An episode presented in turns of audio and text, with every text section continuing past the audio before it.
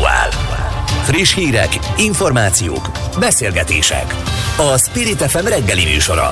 Indítsa velünk a napot, hogy képben legyen. A mikrofonnál Fogyarák Anikó. 7 óra 6 perc van, szép jó reggelt kívánok mindenkinek, a szerkesztő Hazafi Zsolt nevében is. Január 20-a van csütörtök, nagyon-nagyon hideg erre készüljenek, és Fábián és Sebestyén napja, köszöntjük őket is, és azokat is, akik a születésnapjukat ünneplik ma. Lássuk, hogy nálunk mi mindent kínálunk a következő mondjuk egy órában. A januári után márciusra újabb sztrájkot helyeztek kilátásba a tanárok, hogyha nem haladnak a tárgyalások, a kormány ugye 10%-os béremelést ígért nekik, ami szerintük kevés, ez az egyik fő ok, ok a sztrájknak. A DK szerint a Fidesz semmibe veszi a pedagógus társadalmat, mindjárt Arató Gergelyel beszélgetünk. Aztán megvan, kiépíti a Belgrád-Budapest vasútvonalat. Ez az egyik olyan kiemelt projekt, amelyet Kínával közösen képzel el a kormány, a másik a Fudan Egyetem. Barabás Rihárdal a párbeszéd szóvivőjével beszélgetünk majd ezekről, és arról, hogy egyébként hol tart a népszavazási kezdeményezésük. Törökország békéltetne Oroszország és Ukrajna között, hogy ne legyen háború, feszült a helyzet. Mit jelent ez ránk nézve? Erről is beszélgetünk majd Molnár Zsoltal, a Nemzetbiztonsági Bizottság MSZP-s tagjával, és arról is, hogy ugye határozatképtelenek voltak, szerettek volna tájékozódni Völner és Sztojka ügy kapcsán, nem sikerült. Beszélünk majd az egyetemi átalakításokról is. Varga Judit miniszter, ami nap sikernek szó szerint fantasztikus dolognak nevezte ezt, hát többen ezzel vitatkoznak. És az óra végén szó lesz majd arról is, hogy elkészült az Átölel a Pilis Dunakanyar 2030 fejlesztés politikai stratégia, ami azt jelenti, hogy 17 települést közösen próbálnak fejleszteni a Dunakanyarban. Vitályos Eszter, országgyűlési képviselő, az EMMI, Európai Uniós fejlesztés politikáért felelős államtitkára lesz majd a vendégünk. Spirit FM 92.9 A nagyváros hangja Felháborítónak tartja az ellenzék, hogy miként fogalmaznak, a gátlástalan és embertelen Fidesz kabinet a mai napig semmibe veszi a pedagógus társadalmat, hiszen a tanárok bérkompenzációja mindössze arra elég, hogy egy kezdő pedagógus megkapja a szakmunkás minimálbért. Arató Gergelyel, a DK szakpolitikusával beszélgetünk. Akit megpróbálunk most visszahívni, mert úgy tűnik, hogy elszállt a vonalból, keressük őt. Arról lesz tehát szó, hogy a pedagógusok szeretnének egy komolyabb béremelést, illetve hát nagyon komoly szakember hiány van. Szó volt ugye arról, hogy sok helyen, hogy január 1-től azok a tanárok nem mehettek be például dolgozni, akik ugye nem vették fel a kötelező oltást, a számukra kötelező oltást. Ezt is nehezményezik egyébként a pedagógus szakszervezetek. Azt mondják, hogy ez igazságtalan, hiszen például mondjuk az egyházi oktatási intézményekben ez nem kötelező. Komoly szakemberhiány van, Szél Bernadett például a minap kikért adatokat, és kiderült, hogy harmadával kevesebb oktató az, aki végzett az elmúlt két évben. Sokkoló adatok ezek is. És hát ugye nem mellesleg keveset keresnek, ez is a problémájuk. És ha minden igaz, akkor itt van velünk telefonon Arató Gergely. Halló, halló! Jó reggelt kívánok! Jó reggelt kívánok! Nagyon jött a kapcsolat. Na, csak, csak megtaláltuk. Jó reggelt! Én addig elmondtam a fél életemet, és azt, hogy a pedagógusok mi mindent szeretnének, de azért kíváncsi vagyok az önvéleményére is. Tehát úgy tűnik, hogy most ugye márciusra újabb uh, sztrájkot helyeztek kilátásba a tanárok, még a januári meg sem történt, ugye január 31-re próbálnának ők egy sztrájkot létrehozni, de hát azt már most hangsúlyozzák, hogy nem biztos, hogy nagy részvétel lesz, mert hogy félnek a tanárok. Ön hogy látja a jelenlegi helyzetet? Jó, hát természetesen a szakszeretek nevében nem beszélhetek, és azt ők tudják, hogy mikor milyen eszközt tartanak szükségesnek. Egy dolog biztos, az, hogy tarthatatlan az, hogy a pedagóg, pályakezdő pedagógusok a szakmunkás minimálbért keresik meg. Tehát ez azt jelenti, hogy pontosan ugyanannyit kapnak, mint egy frissen végzett szakmunkás felsőoktatási végzettség nélkül. Ez egy, ez egy kezelhetetlen, tarthatatlan állapot, és az is tarthatatlan, hogy a kormány nem áll velük érdemben szóba. És ilyen, ezért aztán nincs mód arra, hogy, hogy a követeléseiket tárgyalásos úton rendezni tudják, ezért van szükség arra, hogy sztrájkoljanak. Hogy érti, hogy nem áll velük szóba, hiszen elvileg ugye heti szinten szerdánként egyeztetések vannak. Hát igen, de ugye ezeken semmi nem történik. Hozzáteszem, hogy azzal kezdődött ez a történet még tavaly ősszel, hogy a kormánynak hónapokba telt, mire kijelölt egyáltalán egy tárgyalófelet, és a tárgyalófél azóta is minden alkalommal azt mondja, hogy neki nincs érdemi felhatalmazása arra, hogy tárgyaljon, vagy bármit ígérjen, vagy bármit mondjon. Egy 10%-os béremelés van nekik beígérve, ezzel mi a gond? Ugye a, a, a 10%-os béremelés magában semmi gond nincsen, azon kívül, hogy az elmúlt hat évben 70%-ot vesztett értékéből a pedagógusok bére ahhoz képest, amit a kormány ígért nekik az életpálya modell bevezetésekor, tudnélik azt, hogy a minimálbérhez lesz kötve az alapja a pedagógus béreknek. Ez nem azt jelenti, hogy a legkisebb pedagógus bér a minimálbér lesz, hanem az, hogy a, hogy a minimálbérrel együtt emelkednek a pedagógus bérek. Ezt be, megígérték, majd pontosan egy évvel később megszüntették, tehát ma is a 2014-es minimálbér alapján számítják ki a pedagógusoknak a bérét. Ehhez képest a 10% az csak arra elég, hogy éppen ezt a bizonyos garantált bérminimum, tehát szakmunkás minimálbér emelkedést fedezze. E, tehát továbbra is e, ezt a minimális összeget fogják csak kapni a pályakezdő pedagógusok. Egyszerűen azt vezették át, amennyivel a garantált bérminimum is emelkedett. Amikor összeállt a két szakszervezet, és elindultak a tárgyalások, megfogalmazták a követeléseiket, akkor igazából azt a kritikát kapták a kormány oldalról, hogy pont a DK-t emlegették, hogy hát igazából a, a DK hajtja a pedagógusokat, mert velük tárgyal Dobrev Klára is előtte, és ezek nem is reális követelések.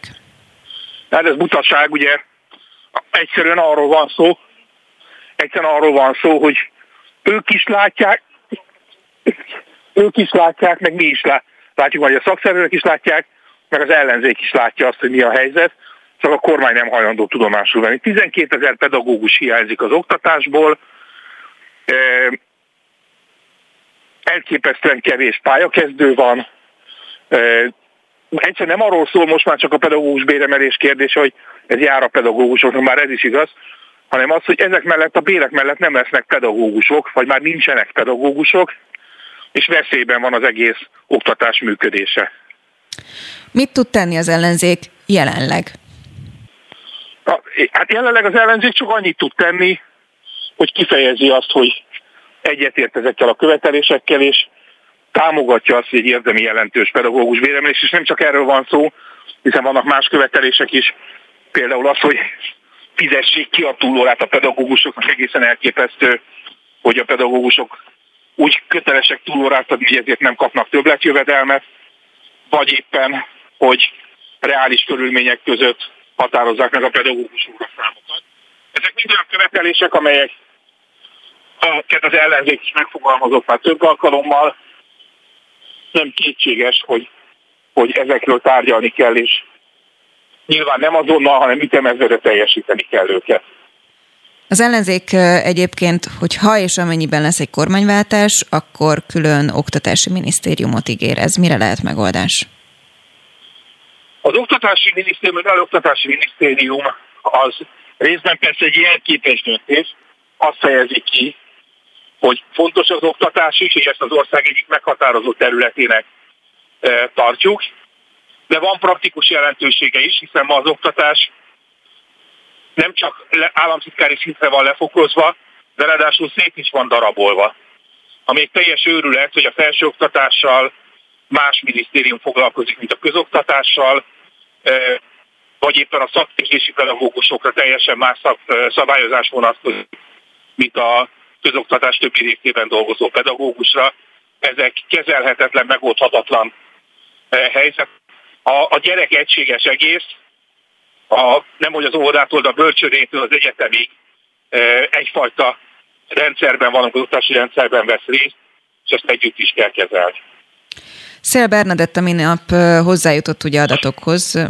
Már azt is tegnap furcsának véltük, mikor vele beszélgettünk, hogy miért kell egyáltalán kikérni adatokat, és ezek miért nem egyértelműen hozzáférhetőek, amik elég sokkolóak. Azt mutatják, hogy két év alatt harmadára csökkent a kezdőpedagógusok száma.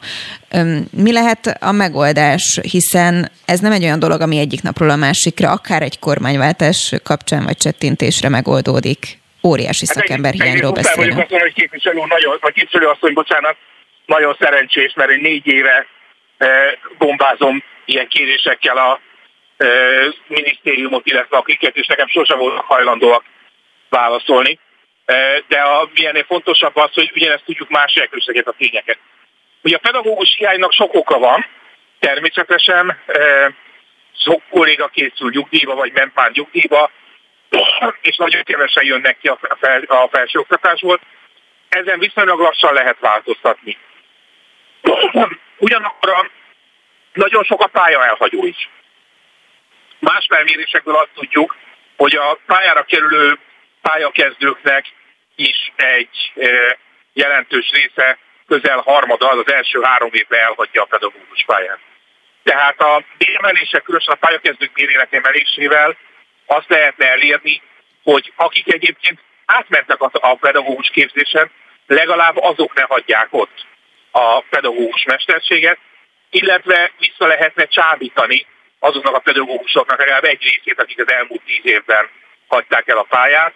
Ez segítene ahhoz, hogy érdemben csökkenjen a tanárhiány. Arató Gergely, nagyon szépen köszönöm, hogy a rendelkezésünkre állt. Köszönöm szépen, viszontlátásra! Spirit FM 92.9 A nagyváros hangja a kínai Fudan Egyetem tervezett és rengeteg vitát kiváltott budapesti kampuszáról szóló hírek meghatározták az elmúlt hónapok politikai polémiáit, hiszen az ellenzék ebben a témában népszavazást is szeretne tartani. Barabás Rihárdot a párbeszéd szóvivőjét kérdezzük, hogy ő amúgy miként képzeli el Kínával való viszonyát az országnak. Jó reggelt kívánok! Jó reggelt kívánok, és köszöntöm a kedves hallgatókat is. És azért is érvényes, hogy erről hosszabban beszélgessünk önnel, mert úgy tudom, hogy diplomáciát tanul, és kínai nyelvet is.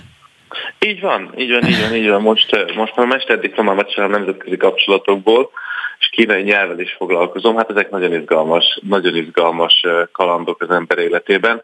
És éppen ezért a kérdésre is egyébként pontos árnyalatan válaszolni, mert a kínai kultúra és a kínai nyelv az egy, az egy csodálatra méltó és nagyon izgalmas öröksége azt gondolom az egész emberi civilizációnak, ugyanakkor az az állami és politikai berendezkedés, amit Kínában látunk, az egyfelől azt gondolom, hogy európaiként, magyarként az nem a kedvünkre való, és gazdaságilag pedig nagyon óvatosnak kell lennünk. Kínának ugyanis van egy ilyen jellegzetes stratégiája, amit Afrikában például nagyon erősen megfigyeltünk, de már a balkáni országokban is felütötte ez a fejét, lehet erről híre, híreket hallani, nagyon szívesen ad nagy beruházásokhoz kedvezményes hitelt, csak ezek a hegyjelek, ezeknek vannak ilyen kisbetűs részei, aminek körülbelül az a, az a tartalma, hogyha nem sikerül fizetni, akkor úgy vissza, visz Kína valami mást. Például egy repülőteret, például egy vasutat, például egy kikötőt. És ez tulajdonképpen egy olyan gazdasági terjeszkedési stratégia, ami persze Kína szempontjából érthető, csak semmi köze nincs a nemzeti szuverenitásnak a megvédéséhez, amiről Orbán Viktor beszél, mint a Fudár Egyetemmel kötött üzlet is egy ilyen típusú rossz üzlet lenne. Emlékeztetnék mindenkit, ugye hatalmas mennyiségű pénzről van szó, kínai hitelből, kínai vállalkozókkal a magyar diákváros helyére, szóval ez mindenképpen egy rossz, egy rossz irány. Kínával persze kell beszélni, és szerintem fontos is gazdasági és kulturális kapcsolatokat is ápolni, hiszen Kína egy feltörekvő világhatalom, és minden elemző arról beszél, sőt azért a, a, a külpolitikai körökben ezt már néhányan már új hidegháborús időszaknak is emlegetik az Egyesült Államok és Kína között. Ennek nagyon sok árnyalata van, a, a, a kelet- és dél-kínai tengertől a Tájván kérdés megoldásáig, gazdasági ügyekig, pénzügyi ügyekig. Amiről én beszélni akarnék inkább az elsősorban az, hogy Magyarországnak mi ebben a feladata. Mhm. Azt gondolom, nekünk az a feladatunk, hogy az Európai Uniónak a világpolitikai fellépését erősítsük. Hogy nem megvétózzuk, hanem pont, hogy támogassuk például az olyan emberjogi kiállásokat, amelyeket Hongkong esetében az Unió meg akart fogalmazni, de pont a magyar kormány vétója miatt nem sikerült keresztülvinni. És erre azért van szükség, mert ne felejtsük el, hogy egy kis bolygón élünk valójában. Mármint, hogy nem úgy értem, hogy egy kis bolygó, mint a kis herceg, hanem hogy nem nagyon tudunk hova menni a Földről, hogyha például a klímaváltozás elleni fellépést elrontjuk, már pedig Kínának óriási szerepe van abban, hogy a kibocsátást tudjuk csökkenteni. Tehát én azt állítom, vagy azt mondom, és ebben biztos vagyok, hogy sokan egyet is értünk, hogy Magyarországnak tisztelnie kell Kínát, de az Európai Unióban egy sokkal erősebb közös külpolitika irányért, és egy még erősebb emberjogi képviseletért kell kiállnunk és küzdenünk, és ez különösen a következő évtizedben egy nagyon-nagyon fontos feladatunk lesz. Na mennyire lehetünk szakadárok kvázi idézőjelbe az Unióhoz képest, hogyha mondjuk a Kínával való viszonyról van szó, hiszen tudjuk, hogy ahogy ugye ön is mondta, kb. világ nagyhatalom mindent is Kínában gyártanak, tehát gazdaságilag az egyik legmeghatározóbb ország. Azt gondolhatnánk kívülről, hogy azért nem árt, hogyha jóba vagyunk velük, és vannak gazdasági kapcsolataink. A, kellenek is, hiszen az Egyesült Államok és az Európai Uniónak is rengeteg gazdasági kapcsolata van Kínával, tehát ez nem is lehet kérdés. Viszont ne felejtsük el, hogy Kínában egy közepes méretű városban is több mint 10 millió laknak, ami nagyobb, mint Magyarország lakossága. Tehát azt állítani, hogy ilyen kétoldalú kapcsolatokon keresztül Magyarország jelentős jelentős, mondjuk úgy, hogy gazdasági kedvezményeket tudna elérni, ez nyilvánvalóan abszurdum. Olyan szinten, hogy maguk a kínaiak indítottak, indították útjára, az azóta egyébként nem annyira működő, de, de, de azért mégiscsak ilyen valamit sugalló 16 plusz 1 partnerségi programot, ami pont ugye a közép-európai országokkal közösen szeretett volna tárgyalni. Tehát Kínában nézve Magyarország egy nagyon kicsi hely. Kínában több mint egy milliárd alaknak, egy milliárd 400 millió, hogyha így most korra reggel jól emlékszem. Onnan nézve egy 10 milliós ország, akármilyen tiszteletre méltó és a kultúrája nagyon kicsi, ezért nekünk akkor van esélyünk, még egyszer mondom, hogyha az Európai Unióval közös külpolitika és közös világpolitikai fellépést sürgetünk, hiszen az Európai Unió egyébként egy gazdasági nagyhatalom, csak ezt a politikai szintén nem igazán, nem igazán tudja érvényesíteni. És van még egy fontos elem, ez pedig az a fajta technológiai verseny, amelyben Kína, hát ebben először is az Európai Uniónak már igyekszik innoválni, picit le van maradva. Ezt a versenyt az Egyesült Államok és Kína között vívják, és Kína nagyon jól áll benne, ráadásul Kínában nagyon sok olyan emberjog, jóatossági szabály például az adatkezeléssel kapcsolatban nem merül fel, mint az Európai Unióban felmerül, hiszen ne felejtsük el, hogy Kínában a szabadságjogok, a tiszta választás, az átláthatóság, az hát lényegesen, lényegesen alulfejlett, próbálok ilyen finoman fogalmazni. Mihez képest? Hát, hát például az, azokhoz az emberi jogi normákhoz képest, amit mi itt ismerünk Európában, vagy a nyugati világban talán ez még, még pontosabb. Mondok egy nagyon egyszerű példát, például Kínában választások, azok ugye a legalsó közigazgatási szinten, tehát az ilyen falusi megyei szinten vannak, de a választási bizottságokat ott nem ellenőrzi az EBSZ, e a választási bizottságokat ott a párt, a kínai kommunista párt ellenőrzi. Tehát elképzelhetjük, hogy ezek a választások mennyire szabadok. És, és akkor ugyanígy a megfigyelések, az emberi jogok, vagy a Xinjiangi újgúr átnevelő táborok, azok, ezek mind, mind olyan, olyan valóságot teremtenek, amit mi nem szeretnénk, hogy megvalósuljanak, és azt sem szeretnénk, hogy a világ ebbe az irányba mozduljon el. Ezért mondom azt, hogy nekünk az unióval közösen kell fellépni, és egy közös uniós külpolitika megerősítése az, ami szerintem Magyarországnak is az érdekeit tudja majd szolgálni. Szerencsére a közös ellenzék programja egyébként alapvetően ebbe az irányba mutat, úgyhogy biztos vagyok benne, hogy 2020 2. április 3-a után, amikor valamennyien ott leszünk és legyőzzük Orbán Viktor rendszerét, Magyarországot a folyamatos különutas és az Európai Unió értékeit eláruló külpolitika helyett visszavezethetjük oda, ahová valójában tartozik, a nyugatra.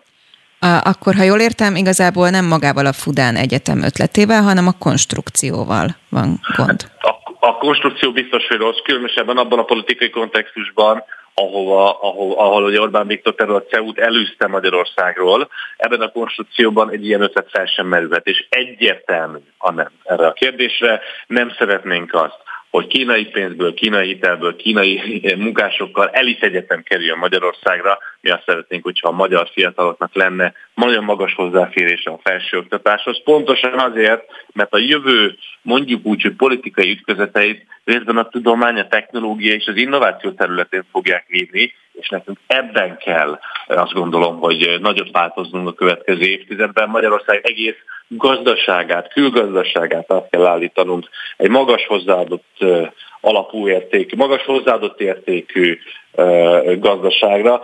Mondok például egy példát, például az autógyártás is lehet nagyon jó, lehet erről beszélni, de a mikrochip gyártás az például még fontosabb lenne. Hol tart mindeközben az aláírásgyűjtés Fudán ügyben? Márkizaj Péter ugye azt mondta az Egyenes Beszéd című műsorban az ATV-n, hogy ő azt reméli, hogy péntekig megvan a 200 ezer.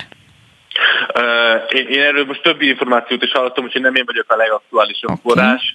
Én, Akkor arra én, reagáljon nekem, nekem hogy közben... Nekem is, ez a, nekem is ez az információ, hogy péntekig megvan, úgyhogy szerintem az a, az a legjobb, hogyha mindenki elmegy és mindenki aláírja, aki még nem tette meg, az a biztos. Közben Deák Dániel, ugye, aki a kormánypárti Igen. hangokat hangoztató szakértő, Igen úgy fogalmazott, hogy ez maga az aláírásgyűjtés igazából az ellenzék egyik fő kudarca, mert hogy egy hónap alatt nem sikerült összeszedni ezt az elégséges 200 ezret. Hát én ezt nem gondolom, de Daniel vélemény ebben az, ebben az ügyben szerintem nem túlságosan meghatározó. Én bárhol mentem az országban, Budapesten azt láttam, hogy hatalmas sorok állnak folyamatosan kint. Az emberek nagyon örülnek annak, hogy az előválasztás utáni, ugye az előválasztás után volt egy ilyen kis szusszanás, egy ilyen kis pihenés, ami teljesen normális, és nagyon felfokozott volt a hangulat. Én azt láttam, hogy nagyon örülnek az emberek, hogy különösen két ilyen fontos, szimbolikus kérdésben, az egyik ugye az ország szuverenitásáról szólt, a másik pedig arról a fajta szociális demokráciáról, a szociális igazságosságáról, amit mi szeretnénk képviselni egy új Magyarországon. Egy ebben el tudják mondani a véleményüket, kijönnek, nagyon örültek annak, hogy a pártok együtt dolgoznak, tehát folyamatosan csak pozitív hangok jöttek vissza, meg lesz az aláírásgyűjtés, tehát kész lesz, meg lesz, lesz róla egy szavazás. Úgyhogy Deák Dániel természetesen azt mondja, amit neki mondania kell, de ez, hogyha megnézzük Deák Dániel Facebook posztjait, akkor az, hogy is mondjam, nem a független elemző hangja, hanem a kormány propagandának a hangja. Nehéz független elemzőről beszélni Magyarországon. Ha megengedi, így a végén nagyon röviden egy másik ja. témában is beszéljünk. Városháza ügy. Szerintem Igen. tud, ugye Karácsony Gergely szólalt Igen. fel a meghallgatáson, azt mondta, Igen. hogy alaptalanak, ugye a vádak úgy tűnik, és hamisak Igen. az állítások, és orosz titkos szolgálatot sejt az ügy mögött. Mire Igen. gondolt itt a főpolgármester?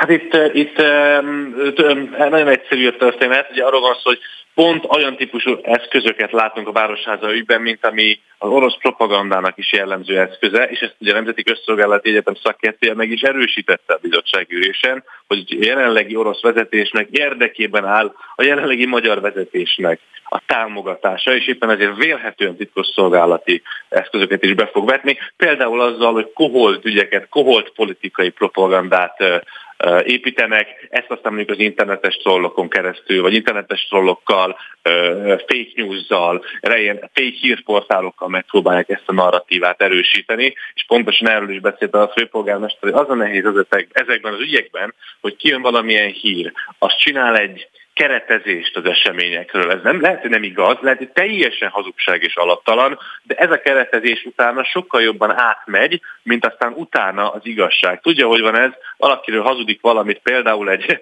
fideszes média propaganda, ezről pörög, pörögnek ezek a hazugságok hónapokig is akár a médiában, mire utána a bíróság ítéletet nyomán egy kis cikkben, hát igen, meg aztán bocsánatot is kérnek, elnézést kérünk a Spirit FM-től hazudtunk róluk, mondja ezt mondjuk egy átév, vagy bocsánat, mondja ezt egy, egy propaganda, majd utána, majd utána azt már kiolvassa azt a bocsánatkérést. Na ez pontosan ugyanígy van, hogy így szólnak bele a politikába, erősítenek hazug narratívákat, és pont azokat a hazug narratívákat és történeteket, amelyek a Fidesznek kerülnek. Barabás Rihárd, a párbeszéd szóvivője. Köszönöm szépen. Köszönöm szépen szép a napot. és szép napot kívánok mindenkinek. Aktuál. Friss hírek, információk, beszélgetések. A Spirit FM reggeli műsora. Indítsa velünk a napot, hogy képben legyen. A mikrofonnál Fogyarák Anikó.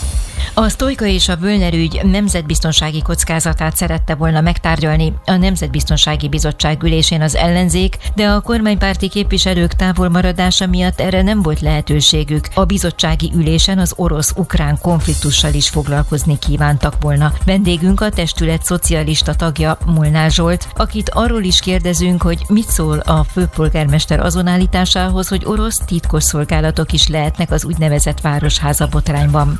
Jó reggelt! Reggelt kívánok!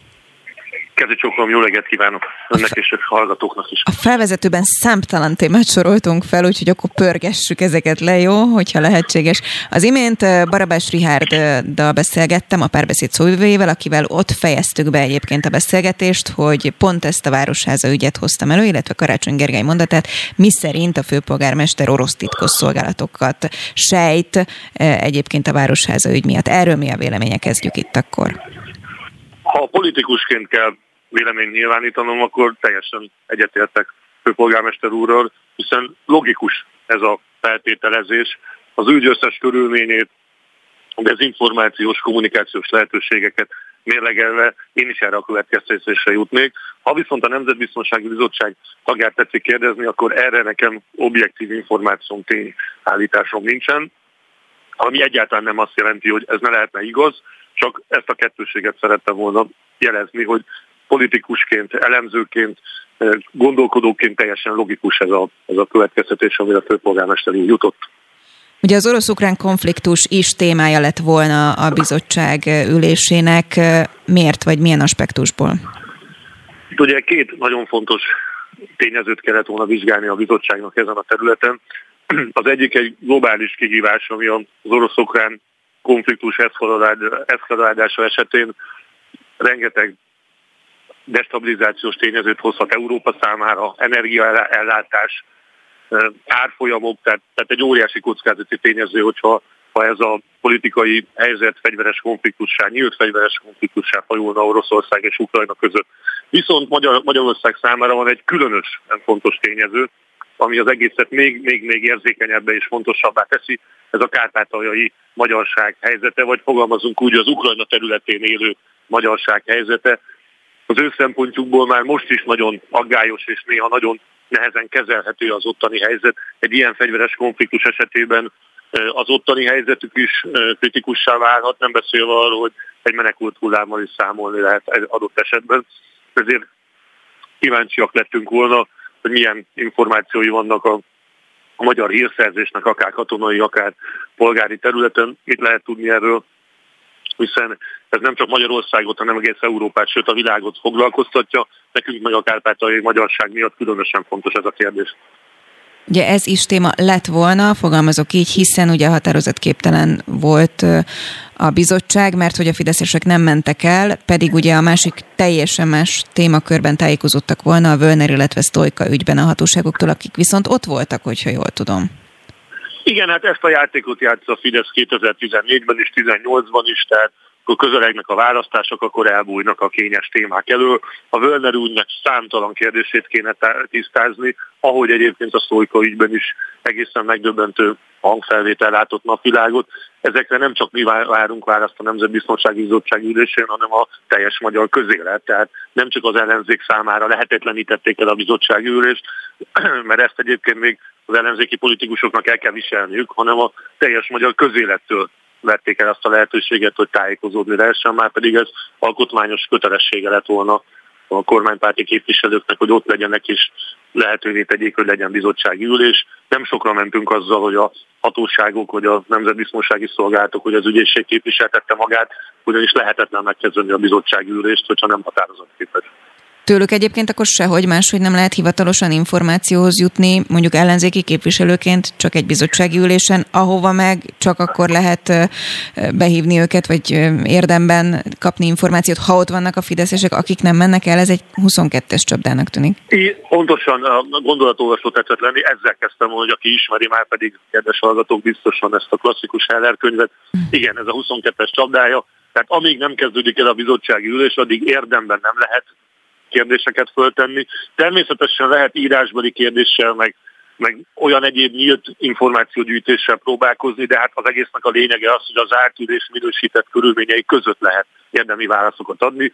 Ezt többször eljátszottuk az elmúlt 12 évben, hogy nagyon udvariasan, nagyon empatikusan, de a szolgálatvezetők, meg egyáltalán a hatóság bármely képviselője mindig elmondja, hogy ők állnak rendelkezésre, de hát bizottsági ülés kereteit kell megtartani, az meg ugye nincs, mert ha nincs határozatképes ülés, akkor nincs bizottsági ülés.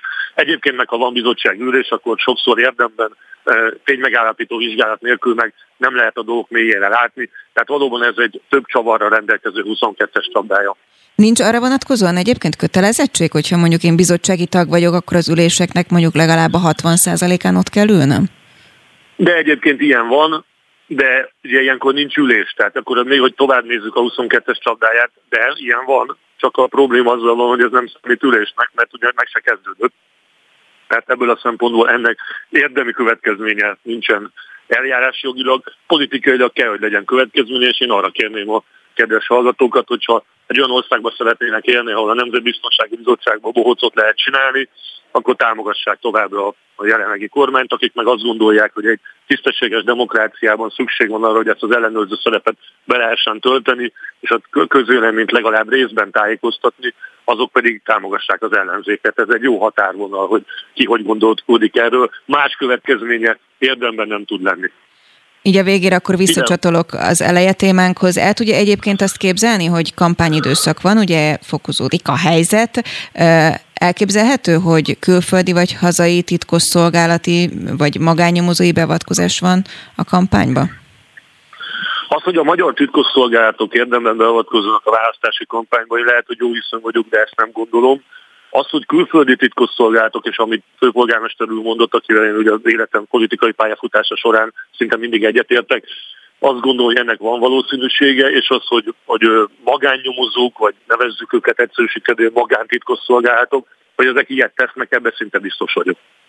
Molnár Zsolt, a Nemzetbiztonsági Bizottság MSZP-s tagja. Köszönöm szépen, szép napot! Köszönöm, és szép napot mindenkinek! Spirit FM 92.9 A nagyváros hangja Navracsis Tibor Fideszes politikus, egykori miniszter és uniós biztos, a Pannon Egyetem kuratóriumának elnöke biztos siker felé vezető útként értékelte az egyetemi modellváltást, amelyről Varga Judit igazságügyi miniszter, aki a Miskolci Egyetem kuratóriumának elnöke is azt mondta, ennél fantasztikusabb dolog kevés történt a magyar egyetemekkel. Mindenről Brenner Kolomán egyetemi tanárt a Jobbik oktatás politikusát kérdezzük aki úgy tudom, hogy vitatkozik ezzel az állásponttal, és nem, hogy nem tartja fantasztikusnak, hanem a Facebook oldalán úgy fogalmazott, hogy a valóságban a fideszes kuratóriumok alatvalóként kezelik az egyetemi polgárokat. Jó reggelt! Szép reggelt kívánok a kedves hallgatóknak is! Mit értett ez alatt?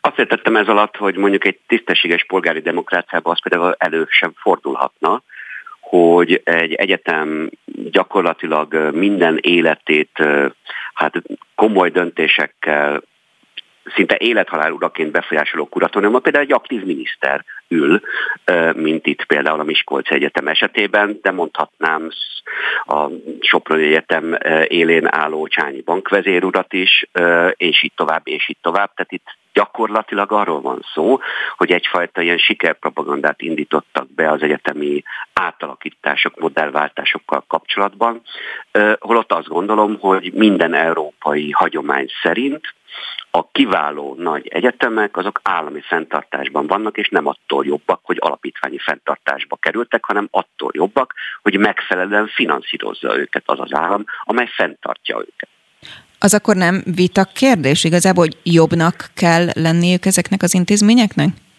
Én azt gondolom, hogy erre hosszabb távú stratégiai tervek vannak minden egyetemnél. Jó magam a bölcsészkar volt stratégiai dékán helyetteseként, nagyon sok olyan stratégiai tervben kidolgozásában vettem részt, ahol nagyon pontosan megszabtuk azokat az úgynevezett indikátorokat, tehát mérőszámokat, amelynek szerint ugye meg lehet mondani egy egyetem minőségét. Hogy az segítsen oktató, nekem, mondjon egy-kettőjét. Oktató, hallgató arány, igen, oktató, hallgató arány, a publikációknak a száma és minősége, az, hogy mondjuk milyen kollégiumi férőhelyek vannak, hány nemzetközi hallgatója vagy oktatója van egy intézménynek, ezek uh, gyakorlatilag egyben ugye a nemzetközi rangsorokban is, ezek nagyjából azok az úgynevezett indikátorok, amelyek megszabják mondjuk a, a egyes hát egyetemeknek a rangsorban elfoglalt helyét, tehát ezek nagyon tudott és egyértelmű dolgok, és ha ezeket például finanszírozta volna a Fideszes tudás és értelmiség ellenes politika az elmúlt 12 évben,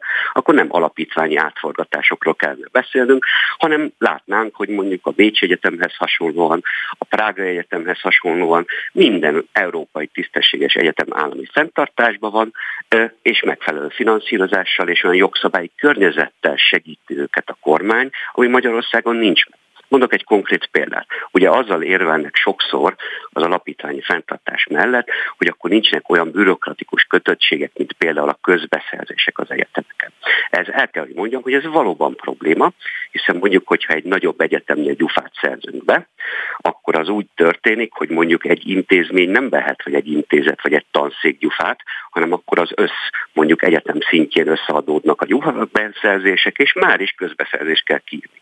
Na de ennek nem az a megoldás, hogy alapítványt csinálok az egyetemből, hanem ennek az a módja, hogy kiveszem az egyetemeket a közbeszerzés törvény hatája alól, és egy olyan jogszabályi környezetet támasztok az egyetemekkel szemben, amely biztosítja az átláthatóságát az állami pénzek felhasználásának, de másrészt pedig megfelelő szabadságot is ad mondjuk a tanszékeknek. Lehet-e ezt visszacsinálni? Szerintem igen, hiszen ugye azért én azt láttam, hogy amikor Palkovics miniszter úr járta körbe az egyetemek vezetőit, és egy ilyen PPT menedzser előadást ledarált nekik a maga stílusában, ahol kb. edzeten és sem tudtak az egyetemi vezetők, akkor ott ugye mondjuk uniós pénzeket ígért annak idején a Fideszes kormány az egyetemeknek, a uniós pénzek most nem érkeznek meg azért, mert a Fideszes egypárti túlhatalom leépítette hazánkban a joguralmát. Na most itt persze most ígérgetnek, meg beraknak a költségvetésbe összegeket az alapítványoknak, ugyanakkor én azt gondolom, hogyha a választások után, április harmadik után feláll nemzeti egységkormányunk. Az illetékes miniszter, mert nekünk lesz illetékes miniszterünk, és nem nyolc felé lesz szétosztva mondjuk az oktatással foglalkozó ágazatnak az irányítása, oda mely egyetemi vezetőkhöz, egy szenátus elé odáll, és azt mondja, hogy urak, hölgyek, professzorok, hallgatók, dolgozók képviselői, ugyanazt a finanszírozást, vagy még kiemeltebb finanszírozást biztosítjuk, de szavazzanak úgy, hogy állami fenntartásba vissza kívánnak kerülni, hiszen ezzel például egyetemi oktató kollégáink visszakapnánk a közalkalmazotti jogviszonyt is, hiszen ez így szintén ugye egy érve általában a Fidesznek, hogy a közalkalmazotti jogviszony miatt nem lehetett magasabb béreket fizetni. Ez elnézést, ez egy szamárság, hiszen a közalkalmazotti bértábla az minimális összegeket szabott meg, tehát bárkinek lehetett volna magasabb fizetést adni, viszont az oktató kollégáknak és a e, dolgozó kollégáknak biztosított egyfajta hát biztonságot a közalkalmazotti jogviszony. Kérdés, hogy ezt hogyan látják, igen, ez meg később derül ki. Ha megengedi, nagyon röviden végszóra egy másik témában is kíváncsi vagyok a véleményére. Három egyetemnél is vizsgálatot indítottak, belső vizsgálatot, a Szegedi Egyetem közben jelezte, hogy náluk semmi probléma nincsen. Annak kapcsán, hogy ugye a Völner ügyben felmerült a gyanú, hogy esetleg egyesek könnyebben jutottak diplomához, vagy mondjuk könnyebben tettek, tettek levizsgát, mint ahogy az, az lehetséges lett volna. Igen, hát ez ugye egy hihetetlenül felháborító ügy, hiszen ez a végrehajtók kamarájának a vezetőivel összefüggésben történt, hiszen a végrehajtóknak előírtak bizonyos jogi végzettséget, és ennek kapcsán pattant ki ez az egész nyelvvizsga hát botrány. Nagyon szimbolikus ez az én szememben, hogy a, egy miniszterhelyettes, akit egyébként Varga miniszter asszony, akinek emiatt is le kellene mondani, a bizott meg annak idején azzal, hogy dönts el, hogy kit hallgatnak le a Pegasus kém szoftverrel, tehát egy ilyen miniszterhelyettes telefonálgat, leszól, és hogy utána aztán gyakorlatilag nyomás alá helyez egyetemi kollégákat azért, hogy nyelvvizsgát biztosítsanak. Bizonyítva ez még nincsen, igazából arra vagyok kíváncsi, hogy előfordulhat, hogy ön szerint, aki egyetemi oktatóként is funkcionál, vagy funkcionált, hogy egyetemeken ez, ez rendszeres, vagy történhet ilyen? Hát az, hogy történt, az szerintem már bizonyított, hiszen a Pécs Egyetem egyik, egyik tanársegédjét, aki egy, egyébként korábban Fideszes képviselő volt, ha jól tudom, megyei önkormányzatban fel is függesztették, így igaz. Tehát én szerintem az, hogy ez bizonyította megtörtént, az szerintem nagy valószínűséggel állítható. Ez Engem más a, a nagy valószínűség és a bizonyított. Igen? Uh, igen, igen, uh, amíg nincsenek bírósági ítéletek, addig igen. nyilvánvalóan így kell Szóval egy mondat, megrendülhet-e a bizalom akkor az egyetemekben? Ez nem az egyetemek ügye, hanem ez a fizetéses egypárti túlhatalom ügye, amely összefonódott a végrehajtókkal, akik a devizakárosultak hát kihasználásával gazdagodtak. Brenner Koloman, nagyon szépen köszönöm a véleményét. Szép napot! Én köszönöm. Szép napot, köszönöm a lehetőséget.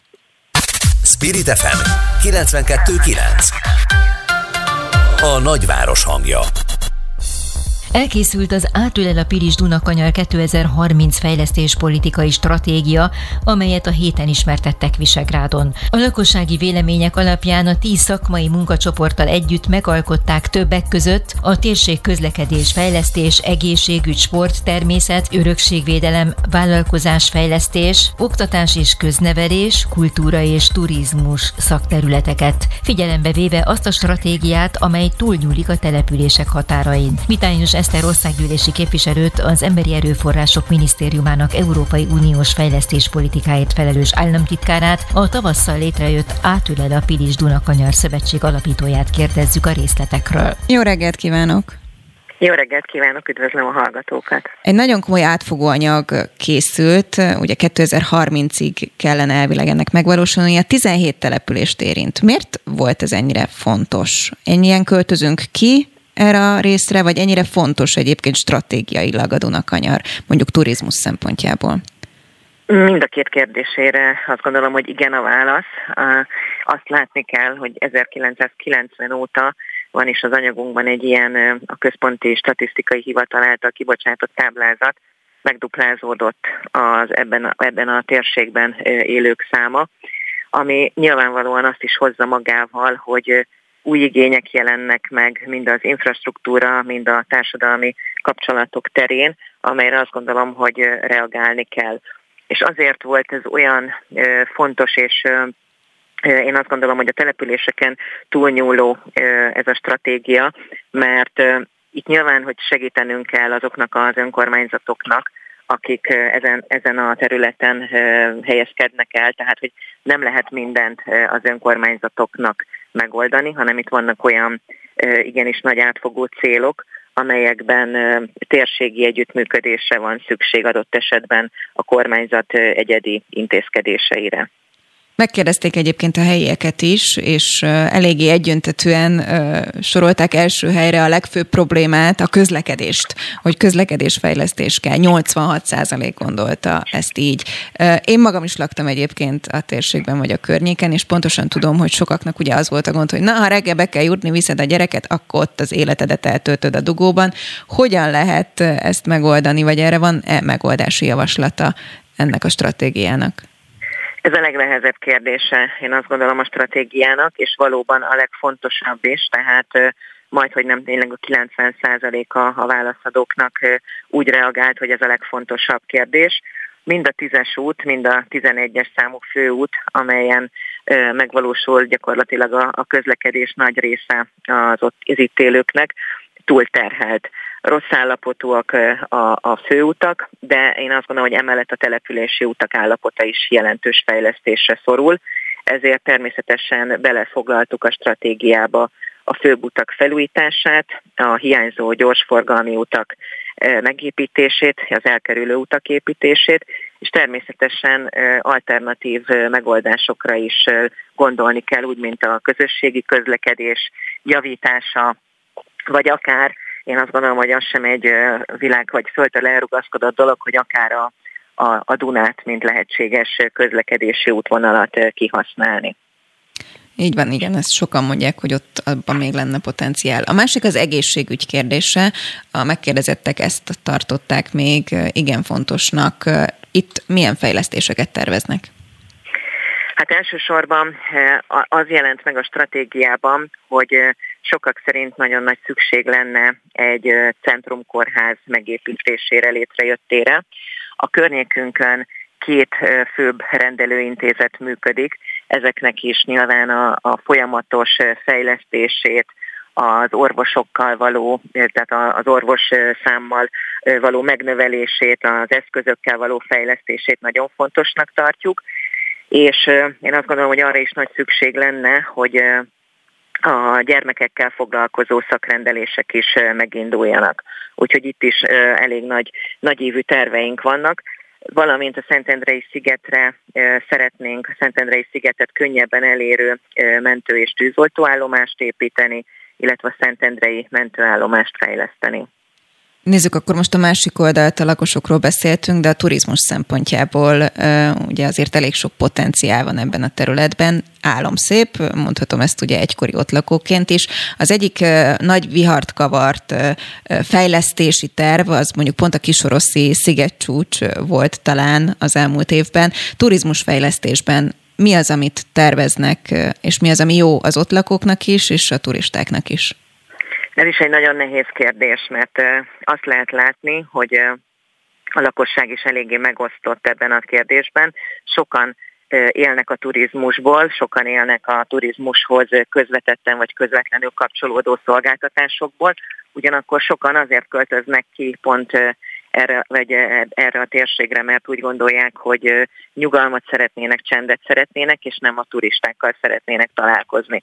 Úgyhogy itt én azt gondolom nagyon nehéz feladata van mindenkinek, aki a, a turizmus fejlesztéssel foglalkozik, mert nagyon óvatosan kell, hogy is mondjam, evickélni a két álláspont között, és nyilván, hogy a helyiek nyugalmát megóvva kell a turizmust fejleszteni. Itt van egy nagyon nagyívű programunk, a, egyébként ami a Visegrádi térséget érinti, ez a Visegrád 700 program, ami 2035-ig tartalmaz olyan ö, nagyívű fejlesztéseket, mint a, a Fellegvár, a Királyi Palota, teljes megújítása, Visegrád belterületén is különböző nagy buszparkoló kialakítása, illetve a Felegvárhoz vezető mindkét oldali útnak a, a teljes fejlesztése.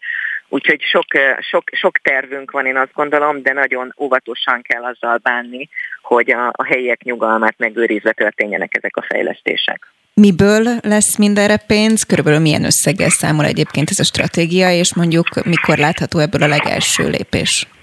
Én azt gondolom, hogy folyamatosan történnek eh, fejlesztések a térségünkben.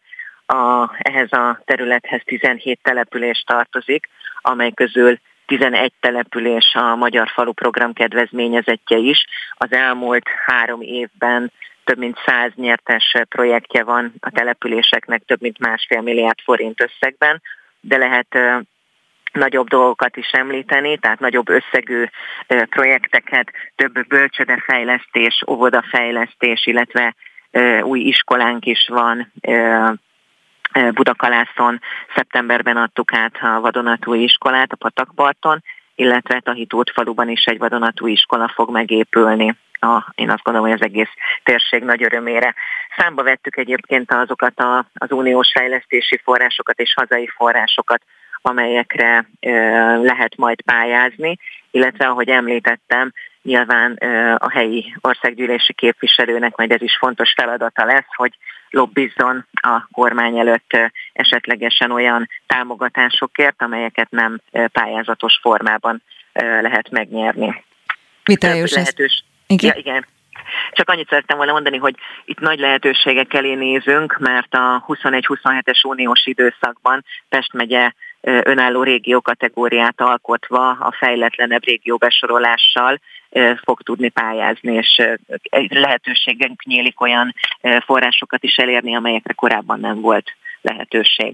Vitályos Eszter, Európai Uniós fejlesztéspolitikáért felelős államtitkár, nagyon köszönöm, hogy a rendelkezésünkre állt. Szép napot! Én is nagyon szépen köszönöm, szép napot kívánok! Aktuál. Friss hírek, információk, beszélgetések. A Spirit FM reggeli műsora. Indítsa velünk a napot, hogy képben legyen. A mikrofonnál Fogyarák Anikó. 8 óra 6 perc van, szép jó reggelt kívánok azoknak, akik most csatlakoznak, és azoknak is, akik már egy órája velünk tartanak. Lássuk, hogy a hátralévő egy órában milyen témákkal várjuk Önöket. Mindjárt az orosz-ukrán konfliktusról fogunk majd beszélni, illetve ennek hátteréről, Krausz Tamás történész professzorral, aki Oroszország szakértő, úgyhogy reméljük érthetőbbé válik majd a helyzet, és hogy egyébként nekünk mi a szerepünk ebben, mit jelent ránk nézve. Aztán fokozódik az úgynevezett partigét, vagyis egyre közelebb van a bukáshoz egyes szakértők szerint az angol miniszterelnök. Hogy lehet, hogy egyes országokban elég lehet a leváltáshoz az is, hogyha valaki bulikat tart, Az angolok várják el nagyon szigorúan, hogy példát mutasson valaki, vagy ez lenne mondjuk a normális máshol is, ez is lesz témák. Egyre több a megbetegedés itthon, tegnap rekordszám is volt, ugye ami a fertőzötteket illeti a Covid járvány miatt, minden terület érintett, a színházak is. A József Attila színházban például volt olyan előadás, amikor öt beugró is volt, az igazgatót kérdezzük majd, hogy hogyan oldják meg, hogyan vészelik át ezt a helyzetet. Aztán bolykottálhatja az illegális pénzügyi szolgáltatók honlapjait a Magyar Nemzeti Bank, hogy kikről van szó és milyen kárt okozhatnak őt, ők, ezt elmondja majd a szóvivő nekünk, és 300. előadásához közeledik egy Sociopolicy nevű interaktív színházi társasjáték, nagyon izgalmas, én is most ismerkedtem meg vele, egy magyarországi kistelepülésen szegénységben kell túlélni egy hónapot a résztvevőknek, hát elég keveseknek sikerül ez a játék. Spirit FM 92.9 A nagyváros hangja a New York Times információi szerint Oroszország hazahívta diplomatáit Kijevből és Odesszából. A hírek szerint január 5-én 18 ember, elsősorban orosz diplomaták, gyermekei és feleségei hagyták el Ukrajnát. Ezután állítólag további 30 ember távozott. Az orosz külügyminisztérium közölte, a kijevi orosz nagykövetség normálisan működik.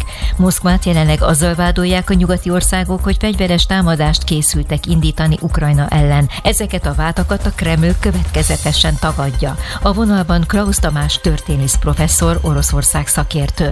Jó reggelt kívánok! Jó reggelt kívánok! És mindeközben Törökország nagyon aranyosan bejelentkezett, hogy ő majd segít a békítésben. Igen. És segítsen nekünk látni a helyzetet. Mi most az aktuális helyzet jelen pillanatban? Mennyire kiélezett a helyzet? Hát nagyon pontos az a megfogalmazás, hogy segíteni kell megérteni a helyzetet, mert nem úgy van ez, mint a futballban, hogy ide drukkolok, hogy a nyugatnak drukkolok, és akkor a, a kelet majd veszít, és két oldal van összesen, és hát ebből a szempontból közelítik meg, és hamisítják meg az eseményeket. Hát még a 444 meg a HVG is ilyen hamis amerikai híreket rottálja a magyar olvasókat. Az az igazság, hogy itt folyik most már évtizedek óta a világnak a területi és gazdasági újrafelosztása. Többek között szó van a földközi tengervidékének újra rendezéséről, és az Oroszország a határos területekhez érkezett most már a NATO 30 éve a rendszerváltás után, és ez az orosz hatalmi elit szinte minden szegmensében nagy izgatottságot okoz, mert hát végül is a legkorszerűbb fegyverek van, van Oroszország nyugat és déli határa is. Körbevéve ugye Fekete-tengeren amerikai NATO hajók vannak, és az oroszok gondolták, hogy hát meg kell erősíteniük a nyugati határokat, és valóban felvonultattak ott a saját területeken katonai erőket. Na most tudja, a háborúk előtt, meg a, a, a rossz békék közben úgy szokott lenni, hogy az a fél kiabál hangosabban, amelyiknek támadó jellegű feladatai vannak, mint a NATO-nak jelen pillanatban, amelyik már egész az orosz határokon van. Hát Ukrajna tele van amerikai instruktorokkal, katonai kiképzőkkel, komoly fegyverekkel felszerelték most már az ukrán hadsereget, úgyhogy az oroszok erre válaszként próbálják a határaiknál megfikezni a NATO-t, és ha ez nem megy, akkor Oroszország bejelentett, hogy nagyon kemény katonai intézkedéseket foganatosít.